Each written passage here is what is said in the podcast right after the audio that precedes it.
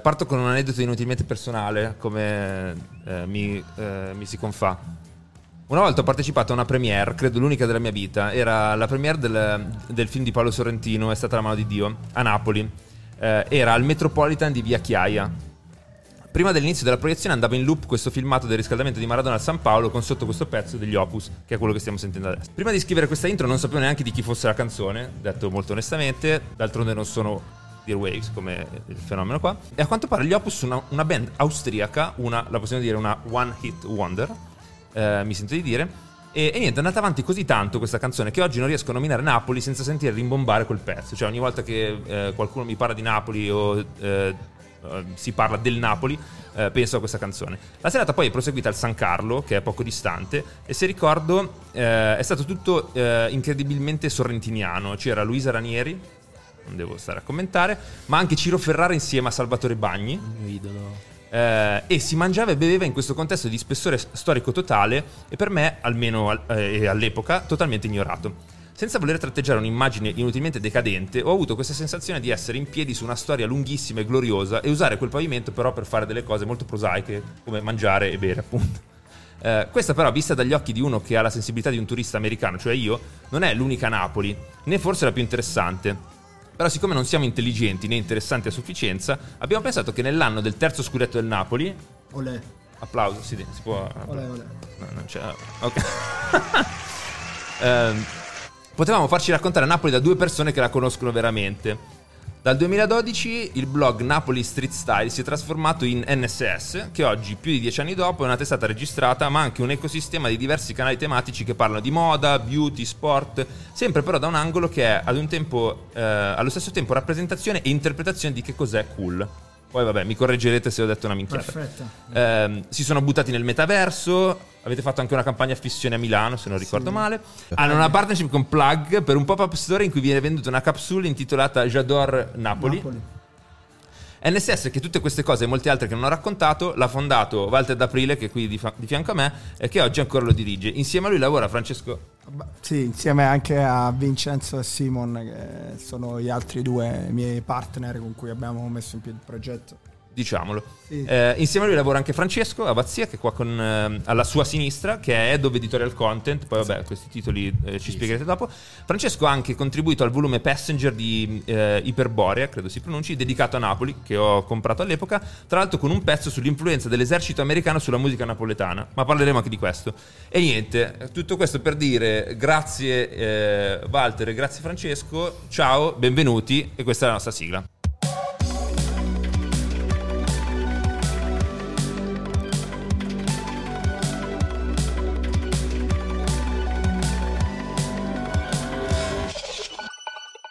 Allora, per scaldarci un po', nonostante faccia già caldo, io stia sudando come un caimano, non sono sicuro che i caimani sudino perché mi sa che sono dei rettili. No?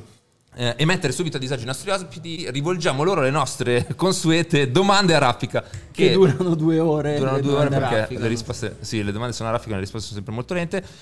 Sono delle domande che ci permetteranno di conoscere i vostri gusti musicali in modo non convenzionale, detto che non convenzionale fino a un certo punto, sono letteralmente delle domande a tema musica. Chi cazzo scrive il testo? Tu. Okay. Partiamo con la prima, la faccio io così poi le altre ce le facciamo a giro. Se dico Napoli, a quale canzone pensate?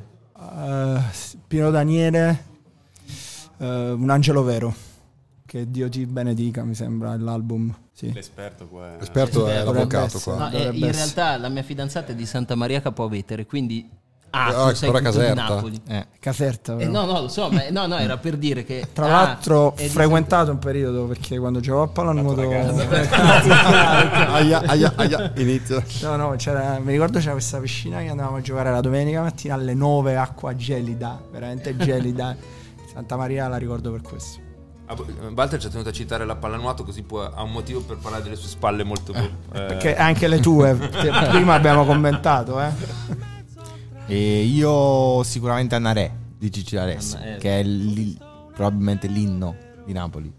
Senza... Citata anche nello scorso episodio, che avevamo un ospite che era fan di Gigi D'Alessio. Era fan di Gigi e subito Annare. Ma voi eravate al concerto di Gigi D'Alessio? No, ho provato a entrare, ho provato a fare sneak in, ma pensa che fuori dal concerto c'erano solo bagarini, che eravamo a Napoli sto weekend, solo bagarini che compravano. Io non c'era un bagarino che vendeva, nessuno, quindi. Io l'ho sentito a Matera questo Capodanno. Gigi D'Alessio, sono tra i fortunati che ha fatto Capodanno con Gigi D'Alessio. Ah, vero. Ed è anche tanto singolare perché io che non sono giovanissimo, è il periodo, primo periodo, secondo periodo neomelodico, io l'ho vissuto praticamente come colonna sonora nelle sala giochi, no? E comunque è stato interessante come poi l'evoluzione, no? Perché ricordo anche vari programmi Rai, Rai 3 dedicava vari speciali sul fenomeno, e come poi è un continuo ritornare, no? Perché in certi momenti viene denigrato, poi viene ripescato, e oggi poi Gigi D'Alessio, grazie anche a TikTok. Beh, fa Rai 1, cioè nel senso, diretta su Rai 1. Il famoso ciclo dell'ironia. Cioè, sì, le cose vengono apprezzate genuinamente, poi ironicamente, poi di nuovo poi comunque anche il fatto della festa dello scudetto in Rai, comunque con uno share discretamente importante, anche il concerto di Gigi D'Alessio, che comunque Napoli vende, ha sempre venduto. La seconda domanda è invece il primo disco che avete comprato o che vi hanno regalato. Ma di musica generale o napoletana? No, generale. Allora, il primo disco, io me lo ricordo sempre distintamente, era Nellyville di Nelly. Mentre di musica napoletana, Pino Daniele, Nero a metà, classicone di mio padre. Però in generale Nellyville, quello di Hot in Here. Yes. Pezzone clamoroso. Cerottino e via. È Dilemma, no? È Dilemma. Sì. Cerottino, sì. Credo di averlo anche indossato in qualche carnevale, il cerottino. Non diciamo cosa succede in questo video, che sennò lo diciamo in tutte le puntate con dell'Excel. Però, se volete messaggiare con Excel, vabbè, me l'hai rubato. Walter invece? Io ho una grande cassetta pirata Mixed by Erry. Oh! Il famoso. No, è uscito su TikTok ultimamente. No, adesso esce il film. È uscito il film. E al cinema ha fatto tipo tre giorni al cinema. Ed esce, credo, fine giugno 31, su Netflix. 30 giugno di 30. Dico la verità, purtroppo giravano un po' di cassette pirate a caso di Mixed by Erry.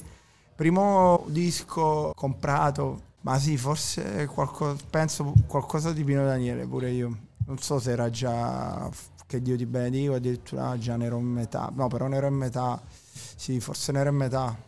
dovrebbe essere. Ma, una domanda di approfondimento, ma la cultura del mix, diciamo così, come si dice? Pirata, mm-hmm. Illegale. È una roba di rivendicazione o di necessità? Cioè, in culo all'industria discografica o no, non c'ho i soldi, no. non lo fai? No, allora Mixed by Erry, guarda, io sto caschiamo a fagiolo perché sto proprio leggendo il libro, che è un libro bellissimo tra l'altro, da cui poi è tratto il film di Simona Frasca, mi sembra.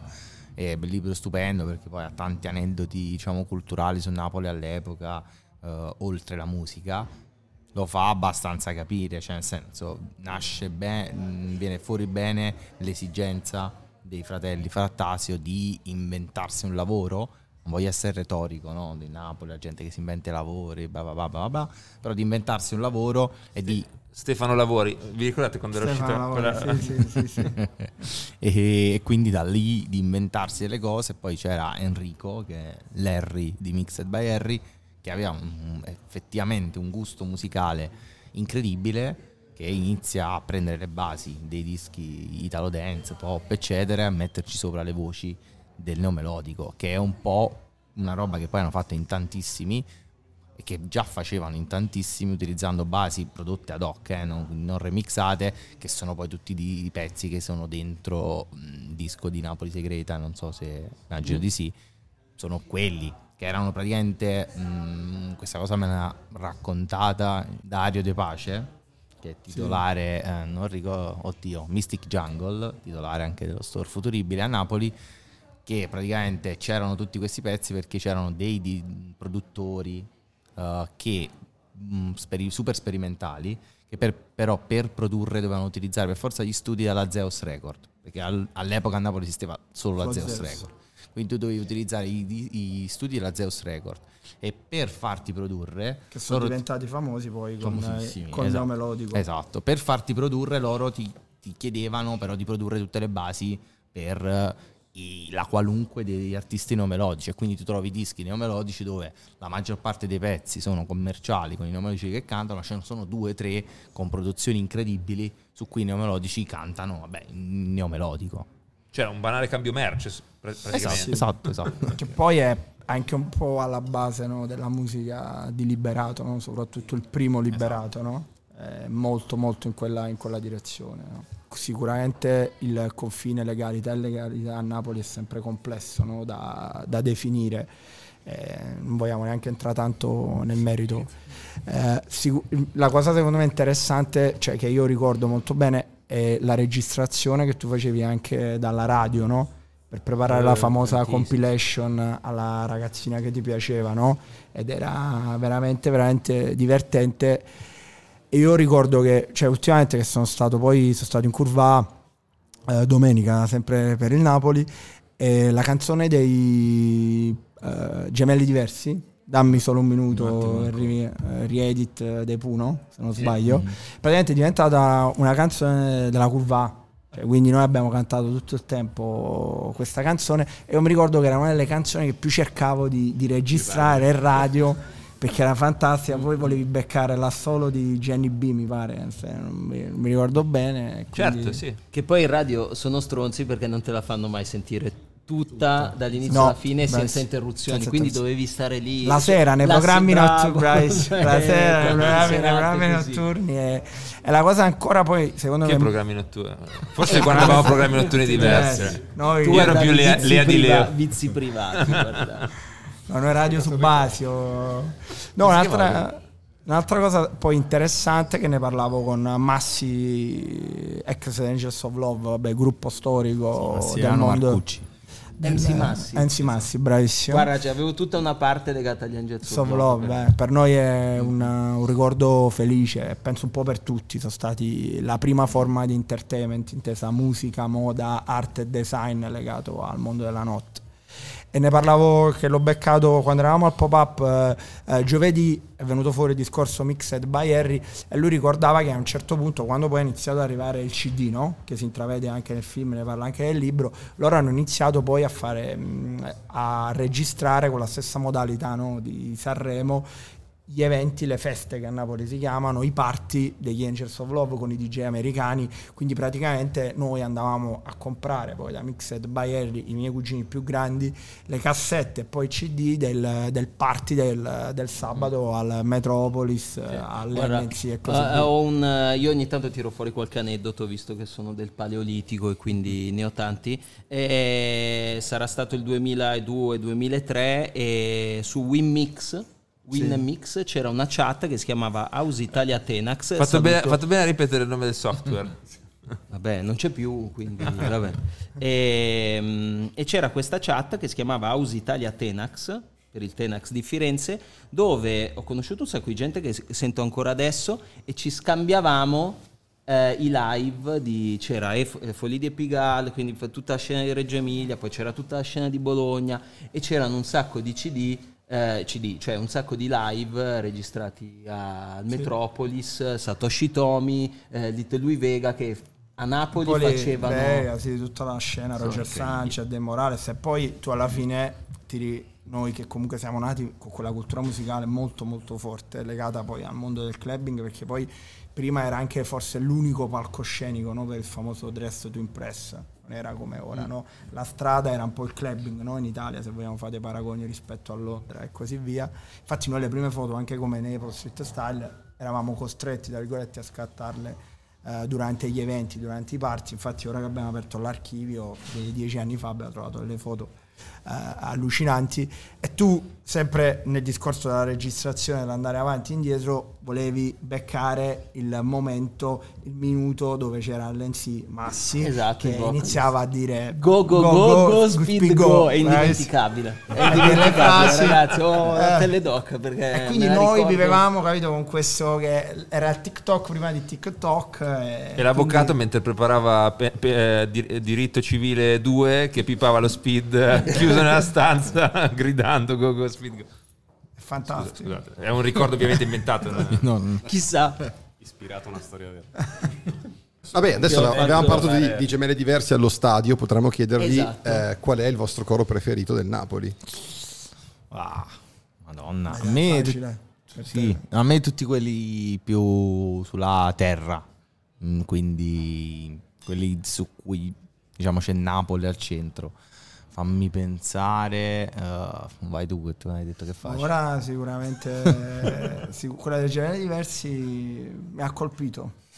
Ma era il ma come viene cantato pezzo della canzone oppure le parole venivano? No, viene cantato da cantilena da stadio, non fatemi cantare, ma accompagnato al battito di mani. È tutto parte da dimmi se non mi ricordo la canzone, poi fa dammi come mai i miei occhi stanno piangendo, esatto. E da lì fa il ritornello. Ma è collegato a qualcosa? Perché cioè i Puro sono di Napoli, no, l'hanno iniziato a cantare un gruppo della curva A, se non sbaglio un po' durante le trasferte a Udine, diciamo è diventato in virale perché c'era proprio un gruppo che la cantava, però diciamo 2-3 trasferte prima. Poi non voglio sbagliare perché poi i gruppi sono molto severi. Tra l'altro c'è un bellissimo murales, no murales, più diciamo carta attaccata a un muro a Piazza Bellini di Maradona, che è praticamente la faccia di Maradona messa all'interno di un una rappresentazione di Dio, che è quella tipo del giudizio universale, diciamo, sì. E quella completa, e dove c'è proprio un soffio di fiato un attimo ancora, che è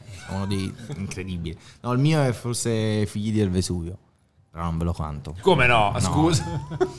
Ma posso fare una promo? Ma lo certo, esatto. Posso fare una promo? Questo è il posto dei plug, a proposito del nome del no, nel senso che per tra le tante cose che stiamo facendo all'interno di questa idea più che progetto che c'è da Napoli, c'è un libro che si chiama, che uscirà la prossima settimana, stiamo registrando il 7, oggi è il 7 giugno, uscirà la prossima settimana del 14 giugno, che si chiama 33 l'anni Cristo, gli anni di Cristo, che è un diciamo grazie della traduzione. No, che ne so, reportage fotografico dei festeggiamenti dell'ultimo scudetto fino ai festeggiamenti del nuovo scudetto, e nel mezzo ci sono una parte intera, una dedicata a Maradona e l'altra dedicata proprio all'incontro tra sacro e profano, quindi prende tutte le edicole votive, tutte le cose dove c'è qualcosa del Napoli. L'80% di quelle foto, quel qualcosa del Napoli è una foto di Maradona. Ma c'è stato anche quel video, si può dire virale o vengo buttato fuori dal podcast? No, quel video in chiesa che cantano Un giorno all'improvviso. Quindi c'è questo mix molto sentito. Il rapporto con la religione a Napoli è molto molto interessante, perché comunque si porta tanto di sacro ma soprattutto tanto di profano, quindi è molto viscerale, no? Perché comunque alla fine rappresenta poi secondo me appieno Napoli, che comunque è la città delle contraddizioni, quindi poi è la città degli uomini, perché quante contraddizioni, no? Ci sono in ognuno di noi. Ma a proposito di io non ho nessuna contraddizione. Ma come? A proposito di profano, di sacro, domanda successiva. Bravo. Passiamo dalla festa a un momento meno festoso, cioè poi non si sa se esatto. Canzone che vorreste che venisse suonata al vostro funerale? Guarda, ce l'ho da un po' di tempo che mi suona in testa, però poi non so se la Treno di Franco Ricciardi. Franco Ricciardi. Adesso metti su. Questo è un treno. Didascalico, ma ha senso.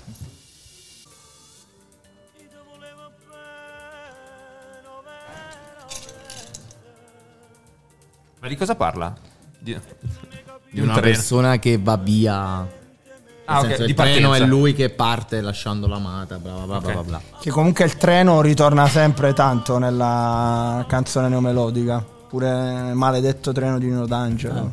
Cioè, anche Liberato, no? C'è la scena del treno, no? Nel video Rendezvous Capri. Molto, ma perché molto c'è sempre questa sensazione partenza, che si arriva, no? E si va migrante, sì. Tra chi va al nord, capito? E chiaramente è mega emotion. Non c'è l'aeroporto a Napoli? Sì, l'hanno da poco. Da poco. Ah, ok. Ma l'aeroporto non è emotional come il treno, dai. Sì. Minchia, vedere partire gli aerei non è emozionante. È più freddo. È più freddo perché tu apri i finestrini. Non avete mai portato delle tipe c'era la freccia rossa. No, abbiamo mai portato nessuno. Si chiama Kiss and Fly, cazzo. Vabbè.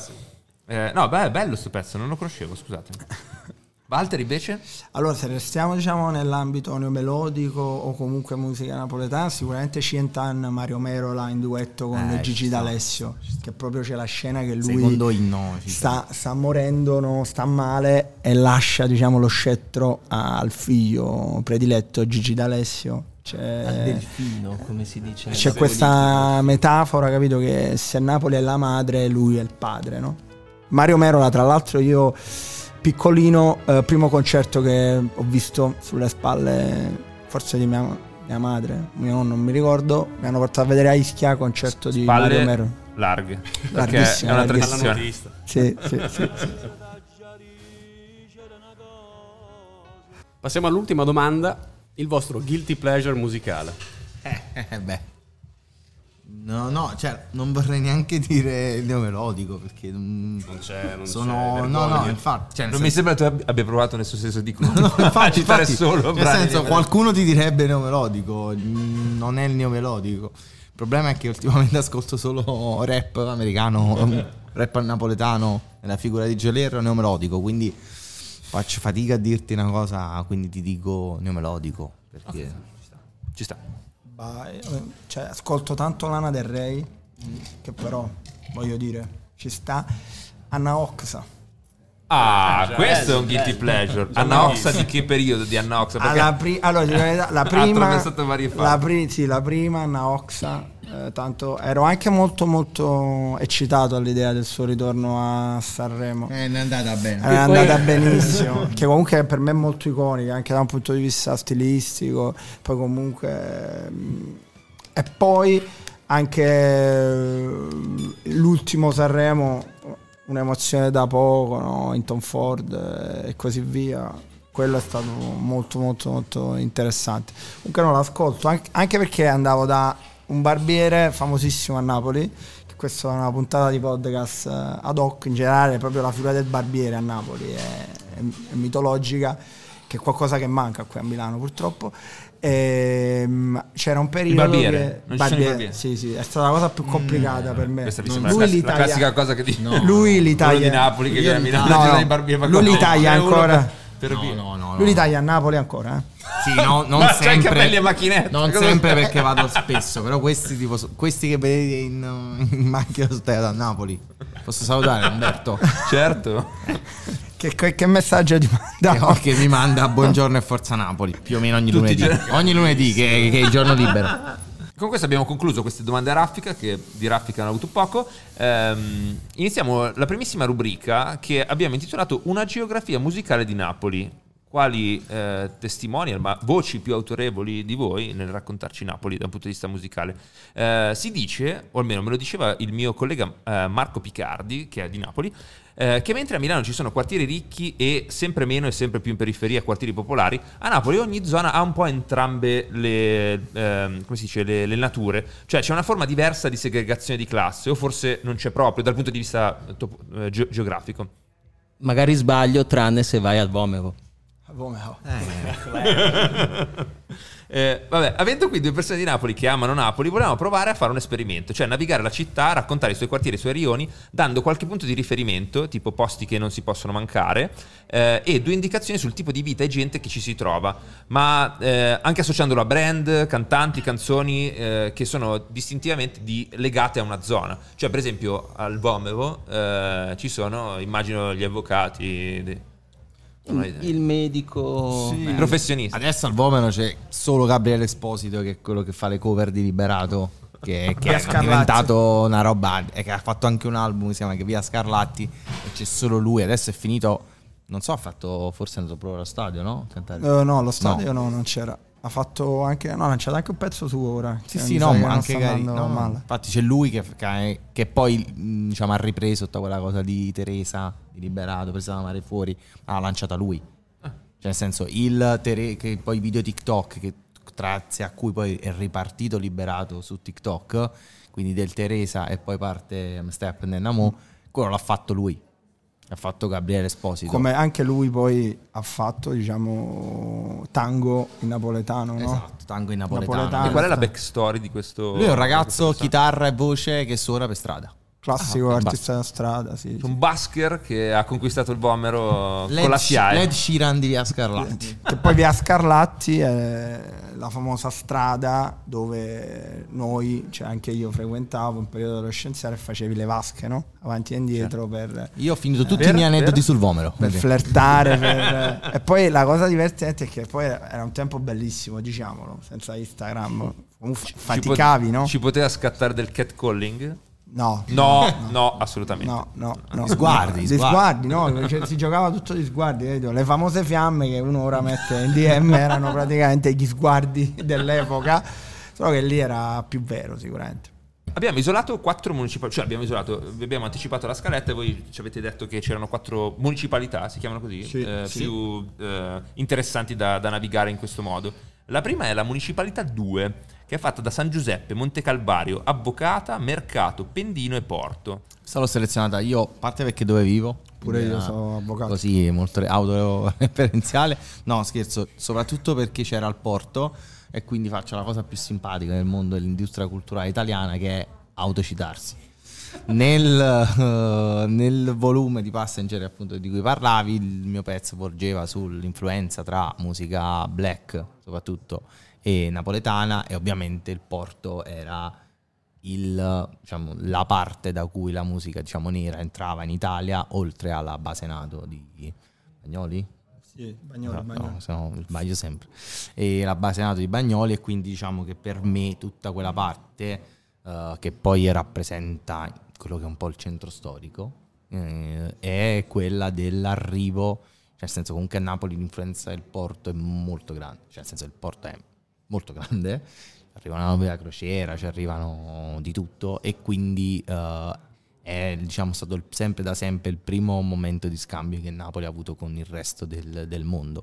Quindi per me, quando penso alla musica e penso al porto, penso a il padre di James Enese che portava i dischi, quelle cose là che magari adesso sono anche un po' obsolete. Il porto poi d'altro si è evoluto tantissimo, però per me ho selezionato io quella zona perché appunto per me quella è l'influenza dell'America a Napoli, che è la città più americana d'Italia comunque. E che cosa ci si perché trova? Che girano anche mare fuori comunque, esatto, sull'altro lato del porto, mare fuori. Grande. E che esercizi commerciali, che punti di ritrovo si trovano in questa parte di questo rione? E allora, Rio più il rione è molto grande, è la municipalità più grande, credo, di Napoli. Quindi va dal porto a dove appunto abita Walter, non vi do l'indirizzo, ma comunque ci si avvicina alla zona alta, zona di terra, esatto, di confine. Terra di confine verso la zona, quindi è una zona molto molto grande. C'è tutto il centro storico, appunto, quindi c'è la parte più quella che oggi è la parte più turistica della città, quindi si parte da San Gregorio Armeno eccetera eccetera.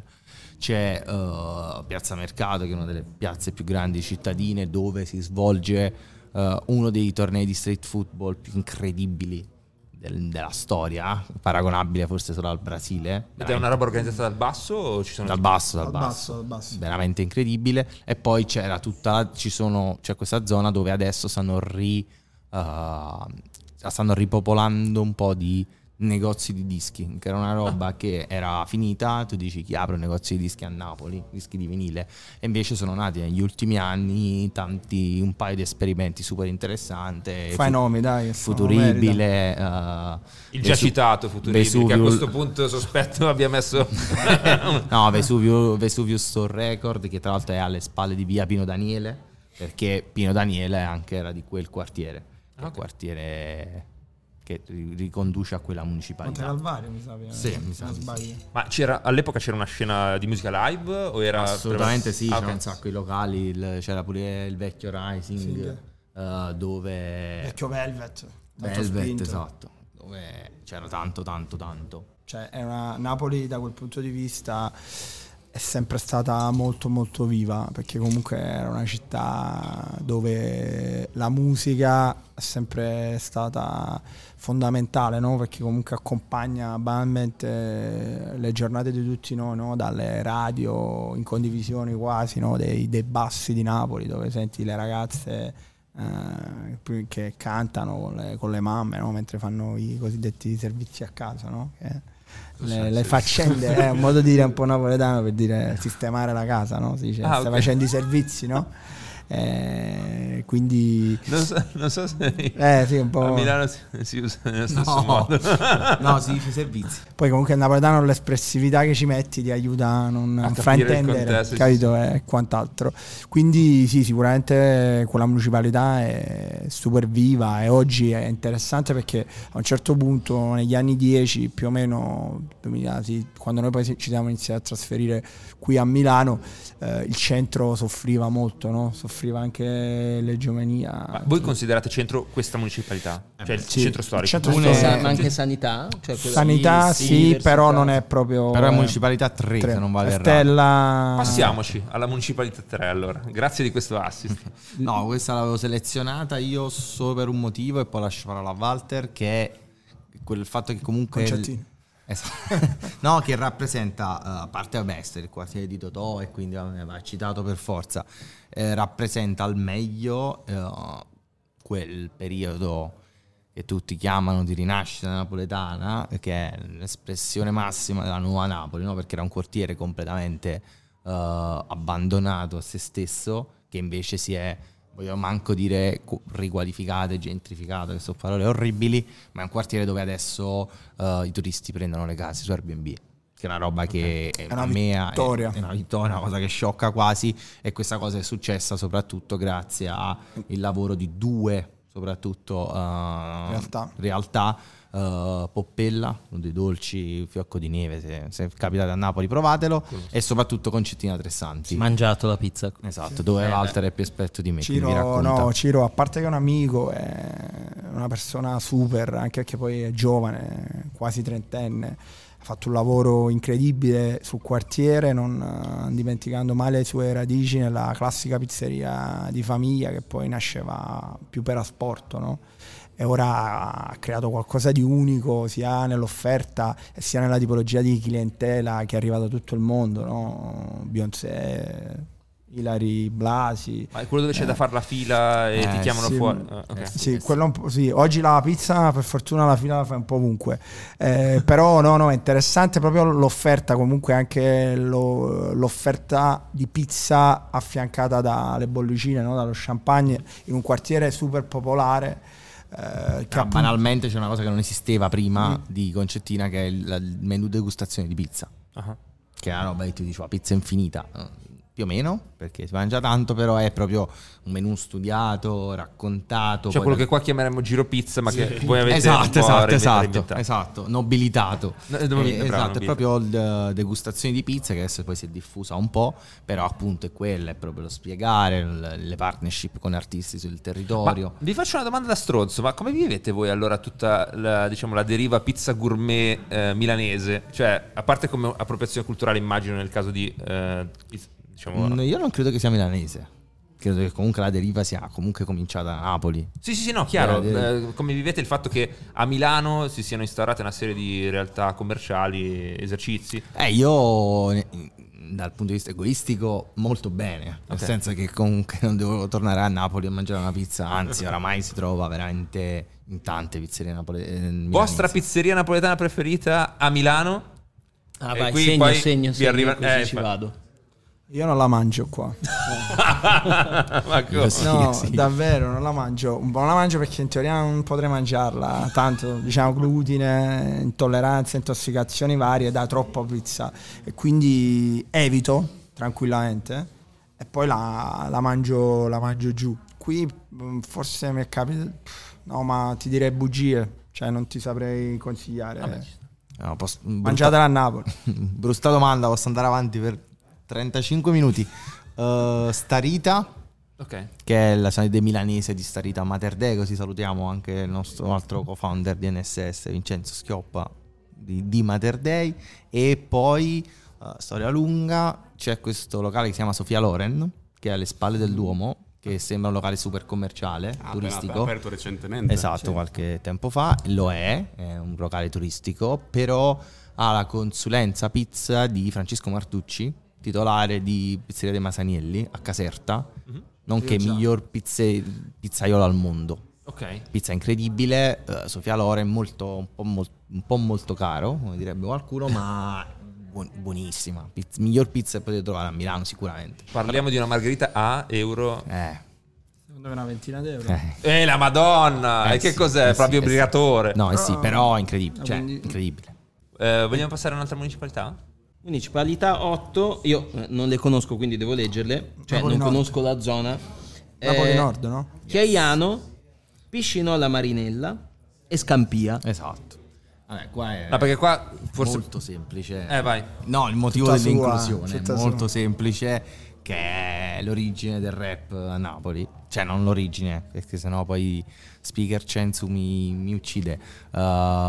Diciamo il momento di massima espansione e diffusione del rap a Napoli, che è l'esplosione dei Cosang. Marianella di Lucento esce in Dorione, cambia per sempre il rap a Napoli e basta, non saprei cos'altro dire.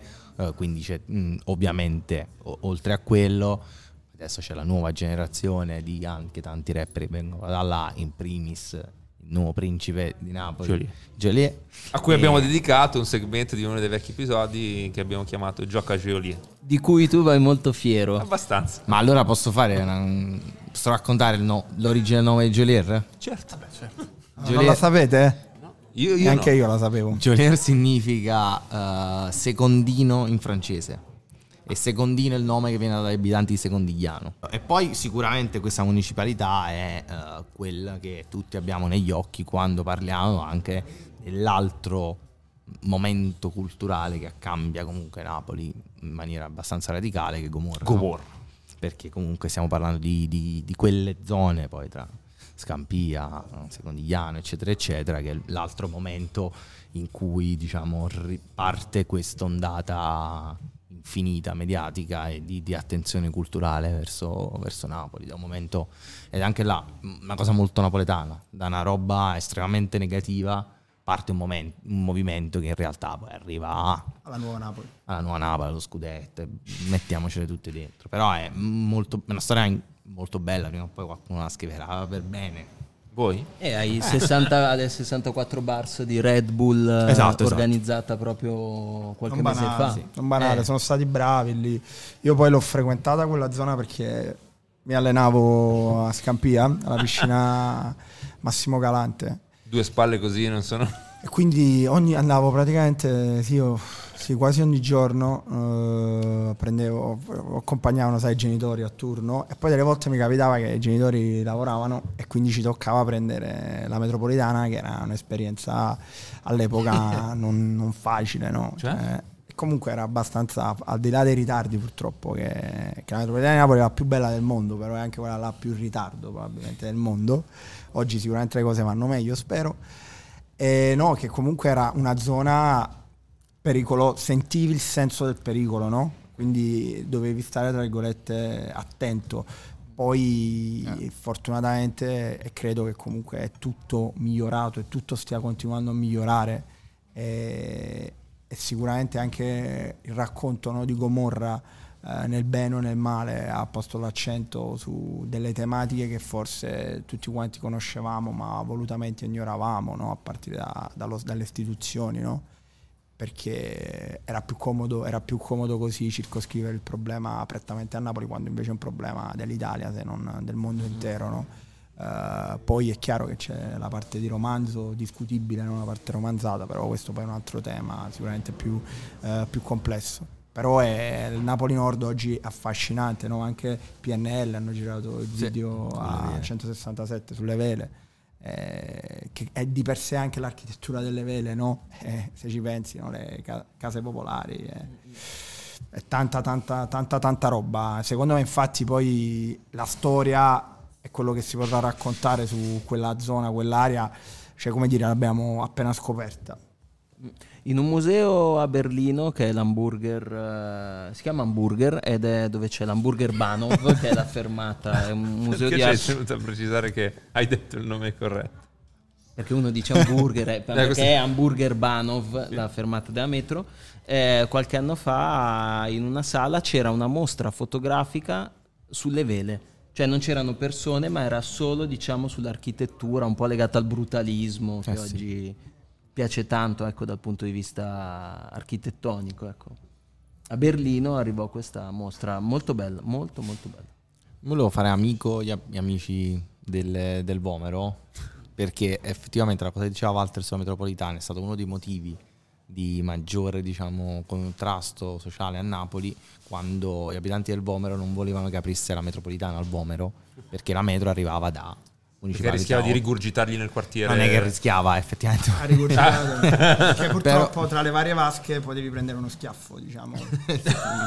E quindi è stato per anni, si è dibattuto della cosa, con toni anche non simpatici, e alla fine la metro ha aperto, e quindi da Municipalità 8 arrivavi al Vomero molto velocemente, effettivamente. Però vedi poi cosa succede, no? Che il Vomero, cosa succede? Che il Vomero probabilmente è l'area poi più chiusa di Napoli, no? Ed è poi quella là che fa fatica, no? Che tende quasi a scomparire, no? A morire collettivo. Perché il problema è che comunque quando tu sei chiuso, no? Hai paura verso qualcosa che apparentemente può essere diverso, lontano da te, no?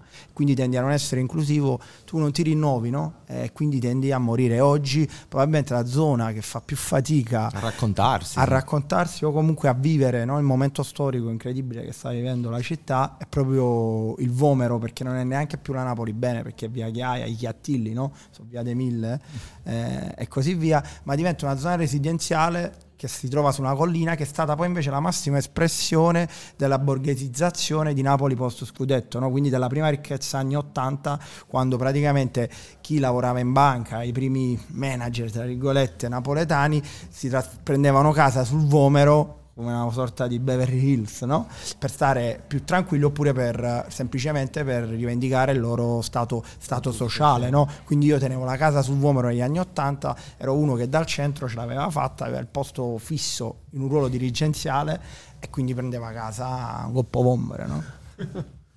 L'ultima invece, la 10, Bagnoli e Fuorigrotta. Che sono in che zona? Ci sono due motivi per cui ho selezionato queste. Il primo è perché a Fuorigrotta c'è il stadio San Paolo, ora stadio a Maradona, e la seconda è perché a Fuorigrotta, in realtà più a Piedigrotta,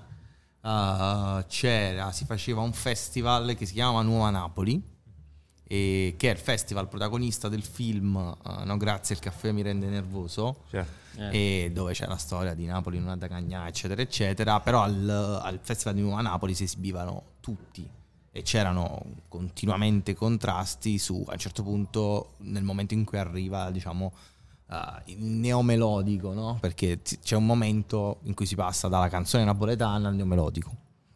Stare qui a capire come, dove, perché e qual è il momento esatto, impossibile, cioè ognuno ha la sua teoria. Però diciamo che il Festival di Nuova Napoli, oltre ad aver dato poi il nome al disco di Guinea, che all'epoca Guinea, che ha comunque cambiato per certi versi la percezione sulla musica napoletana, era un festival poi protagonista anche di quel film, che è un film incredibile, di Massi. Credo che l'abbiamo già citato, No grazie, il caffè mi rende nervoso. Sì, penso di averlo citato io, perché mi ha molto inquietato quando l'avevo visto su Telepiù all'epoca, perché c'è questo che vuole uccidere Massimo Troisi, e poi c'è lo stadio, cioè, nel senso che non penso, bisogna aggiungere. C'era anche James Senese, proprio lui, certo, sì, c'era anche James Senese, e c'era anche questo momento famoso dell'intervista a James Senese, bellissimo film. Ma vogliamo fare qualche giochino, Beppe, tu che sei il pro dei giochini? Questo era il jingle.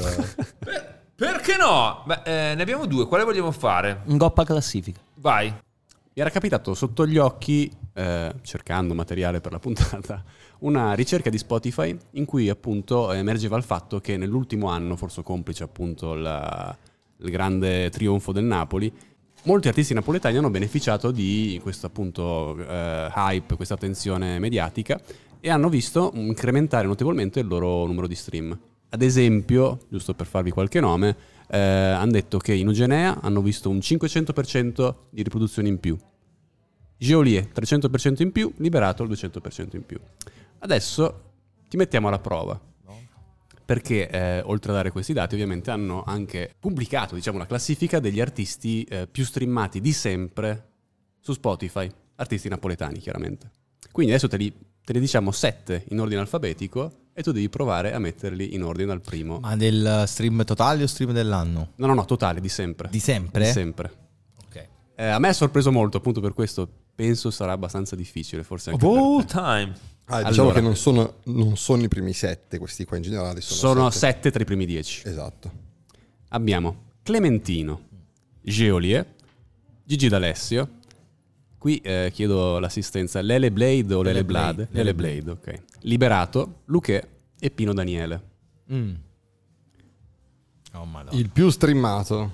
Numero 1, ripeto, Clementino, Geolier, Gigi D'Alessio. Pino Daniele? No. Ma come devo fare? Faccio la classifica? Facciamo così, ti dico. Pino Daniele terzo. Pino Daniele terzo? Madonna. Sì. E Clementino allora, secondo te che posizione è? Clementino sarà settimo. Quinto, basso. Cioè, no. Poi Geolier allora, ho paura di dire primo, che poi tu mi dici che è quarto. Secondo. Sono anche i totali da sempre. Secondo. E invece è primo. È primo,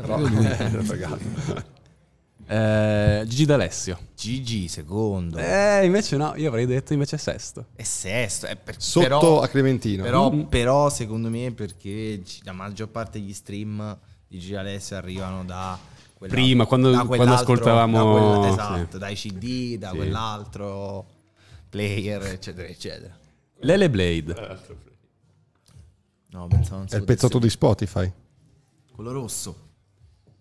YouTube, sì. Non è un bestemmia. Lele Blade dove si posiziona? La puntata adesso. Settimo. No, Lele Blade è quarto. Quarto, sì, perché comunque è nuovo, rap, eccetera, eccetera. Altra sorpresa qui per me almeno, Liberato. No, Liberato sì, a questo punto scusate, manca solo il sesto. No. Mancano il settimo e il secondo. Il secondo. Sì. E ci sono Liberato e Luché. No, Luché è secondo. Luché è secondo perché vabbè, non abbia metà, ha fatto le Che Dio ti benedica, ha fatto le fiamme proprio, questo. Quindi perché abbiamo Geolier primo, Luché, Pino Daniele, Lele Blade, Clementino, Gigi D'Alessio e ultimo Liberato. Cazzo. Anche per con tutto l'ascolto internazionale che c'è dietro. Sì, no, Gigi me l'aspettavo. Mi sembra abbastanza ovvio che su Spotify qualunque roba somiglia al rap, all'hip hop, genera 10 per le stream delle altre cose. Ci sta, però sorprendente. La seconda rubrica l'abbiamo intitolata Il Rinascimento di Napoli. Abbiamo banalizzato chiaramente, ma l'abbiamo chiamata Il Rinascimento di Napoli. Chiaramente lo scudetto del Napoli ha messo l'attenzione sulla città in modo, secondo me, definitivo. Insieme a Mare Fuori quest'anno Napoli ha veramente avuto un boost finale. Però in realtà e questo finale no, spero di no, anche poi esplode, non so. No, finale, sì, finale nel senso, sì, nel senso siamo a quello che al momento è l'apice. Beh, va, onestamente non voglio tirarmela da Napoli. Più di così. La Champions. No, però dico a livello cittadino, più di così, onestamente. Si sta toccando i coglioni, Francesco. No, più di così la vedo veramente dura, cioè, nel senso però e anche dal punto di vista musicale mi sembra che nell'ultimo anno Napoli abbia avuto la musica di Napoli abbia avuto un'esplosione. Io un po' di tempo fa stavo guardando le classifiche e trovo Geolier, il nostro secondino, primo in classifica, nella classifica dei singoli, perché ancora esistono le classifiche dei singoli.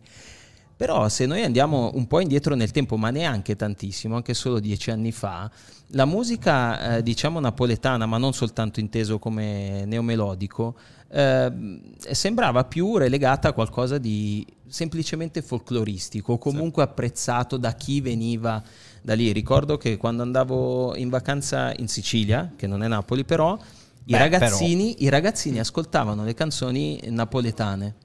E quindi fino a qualche tempo fa appunto sembrava che fosse qualcosa di più marginale o comunque legato solo alla territorialità. Poi invece appunto in questi anni qualcosa è cambiato e c'è stato questo appunto rinascimento. Però in realtà il discorso musicale di Napoli è un discorso che va avanti da decenni e ne stiamo continuando a parlare. Cioè prima abbiamo introdotto argomenti, certo, dagli Angels of Love a Gigi D'Alessio, insomma abbiamo parlato di tantissime cose, ma fino a qualche tempo fa l'unica cosa era, vi ricordate Marco Marfè? Il periodo di Marco Marfè a Napoli e di quello che Marco Marfè rappresenta, quindi questo, il fragolone, esatto, questo neomelodico, anche esteticamente veramente tanto volgare, tanto visibile, fresh, eccetera.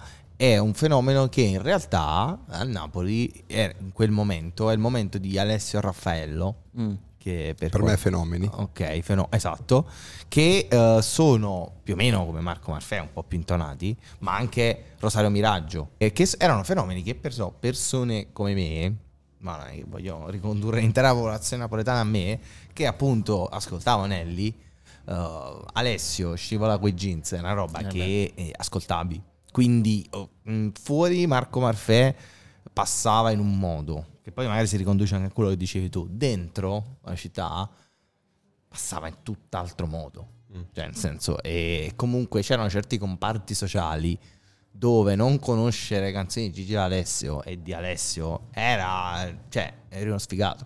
Ma secondo me il provino di Marco Marfè X Factor ha un po' incarnato questa tensione, sì. Nel senso che lui si presenta come se fosse serissimo, sì, esatto. Ma lui era serissimo, cioè, nel senso. E viene trattato come una macchietta, un allucinato, sì, cioè, esatto. Perché c'è stata questa cosa. Beh, ma se lo riconduci al cinema, sì, il momento che per me poi è uno dei film che diciamo creano l'estetica napoletana di quegli anni, che è Reality di Garrone, che è più o meno racconta la stessa cosa, no? Questa persona seria, convinta di poter entrare al Grande Fratello, quando invece viene trattato appunto poi da tutti lì all'interno come dei pazzi, no?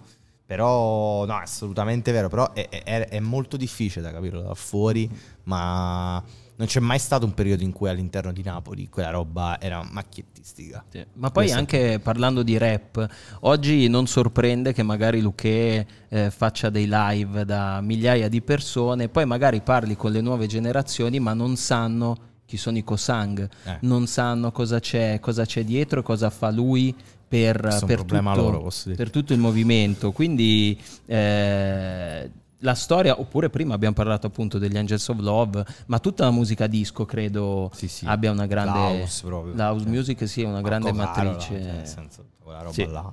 E la domanda però, credo la domanda zero è ma qual è il segreto? Un po' di tempo fa noi, credo forse era il primo episodio, abbiamo parlato della Svezia, della musica svedese, i produttori svedesi, il grande pop che la Svezia ha qualcosa di magico.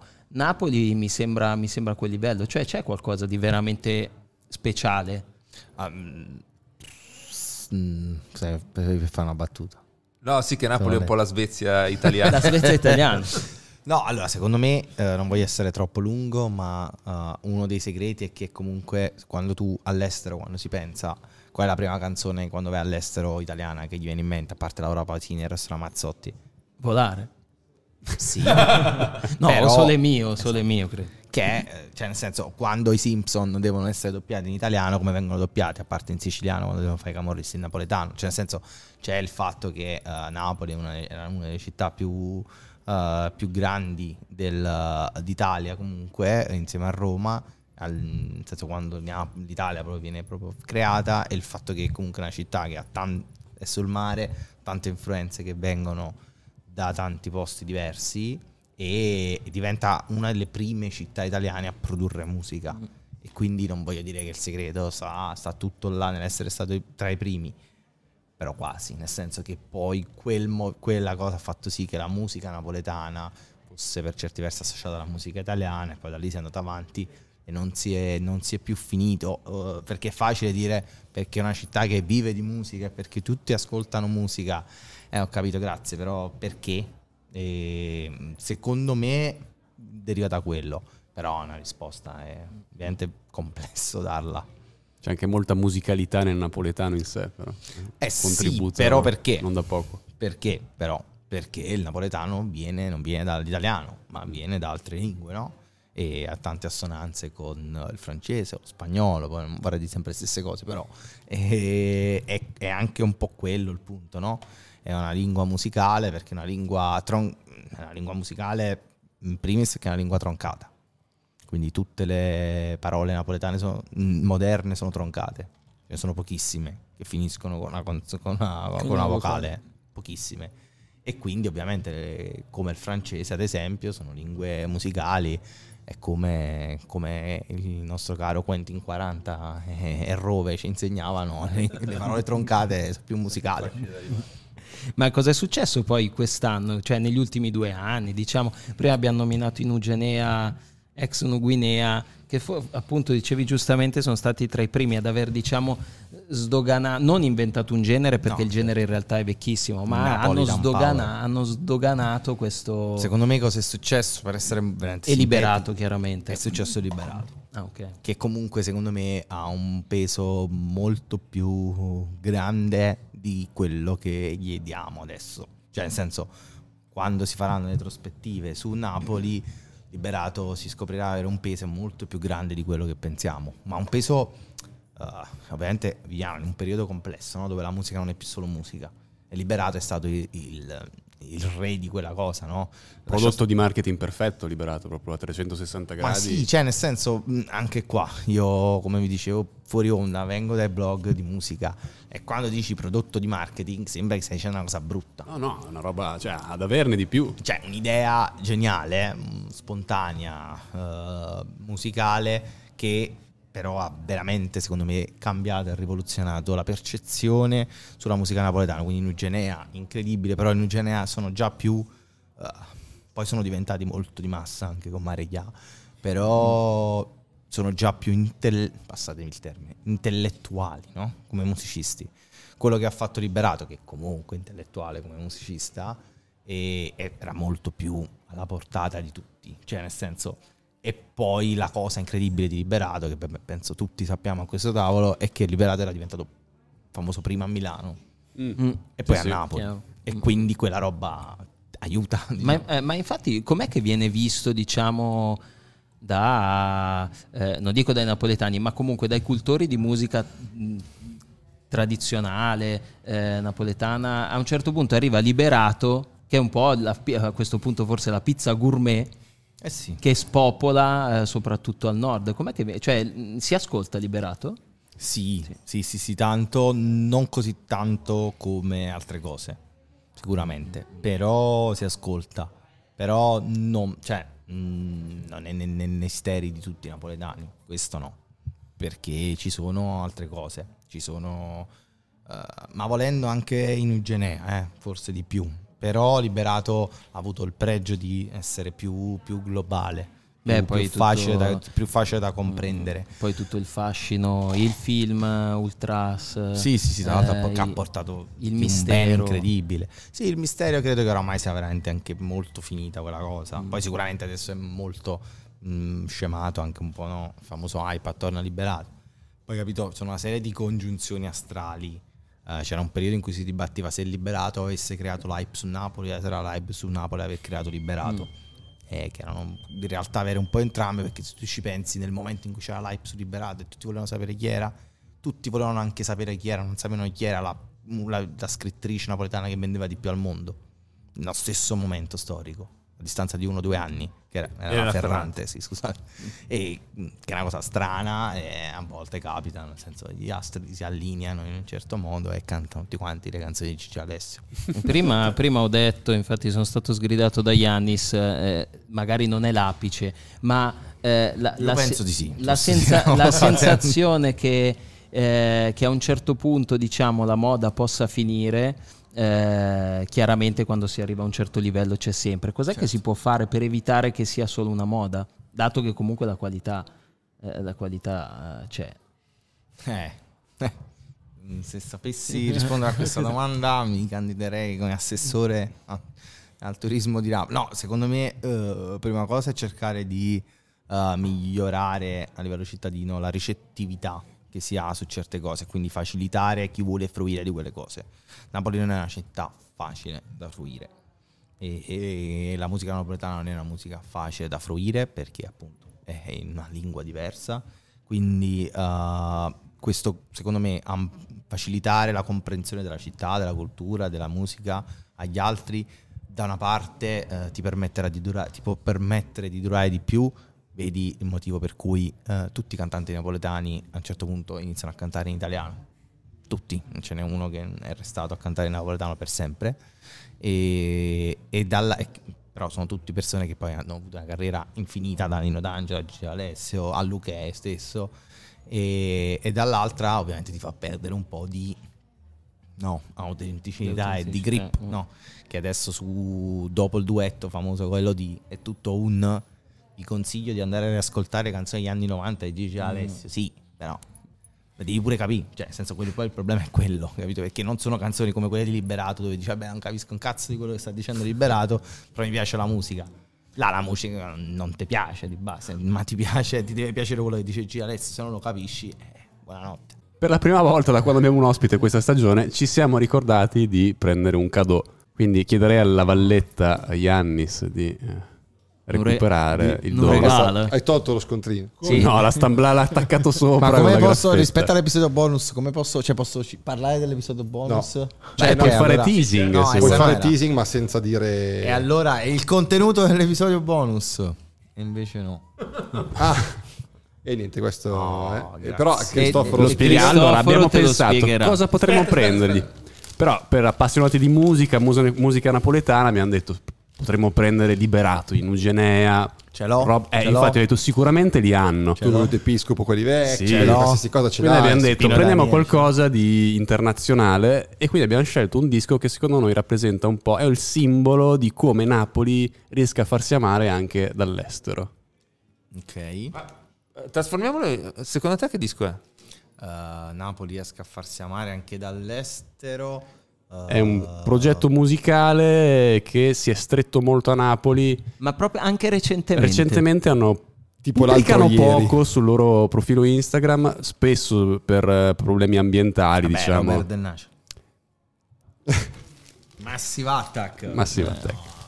Tra l'altro il disco che ha fatto l'anniversario quest'anno, 25 anni. Non ce l'ho. Ottimo. E allora! Bravo Chris. Grazie mille. Cosa devo schiacciare qua? Perfetto. Anzi, direi un bel... Quindi un bel disco di Banksy. Esatto. Che nessuno non lo smentisce. Che si scrive con la K prima della S. E che posso finire... ha un murales bellissimo a Napoli, la Madonna con le pistole, sempre per restare tra sacro e profano.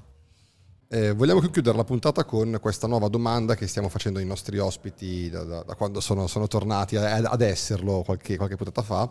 È una domanda che ha dentro il nostro nome. Allora, si dice spesso che non c'è crescita senza fallimento, quindi che si impari solo dai propri errori.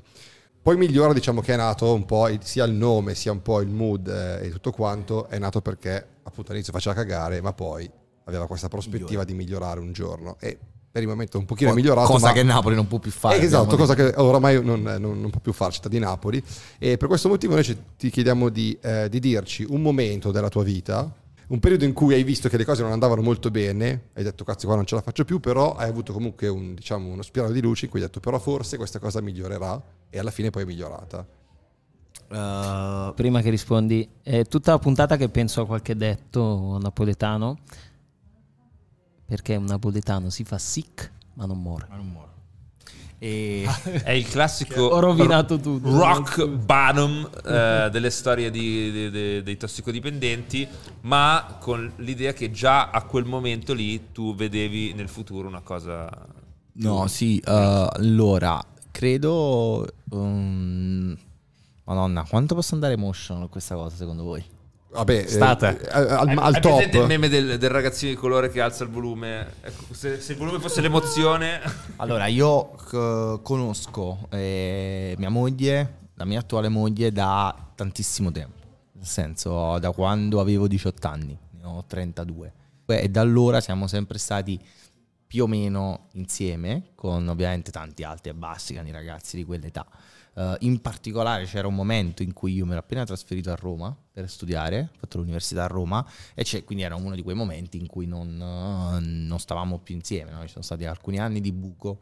Quel momento, anche prendetela con tutta la retorica che volete, è stato un momento comunque non bellissimo che ho superato, qui facciamo, partono i violini, iniziando a scrivere di musica.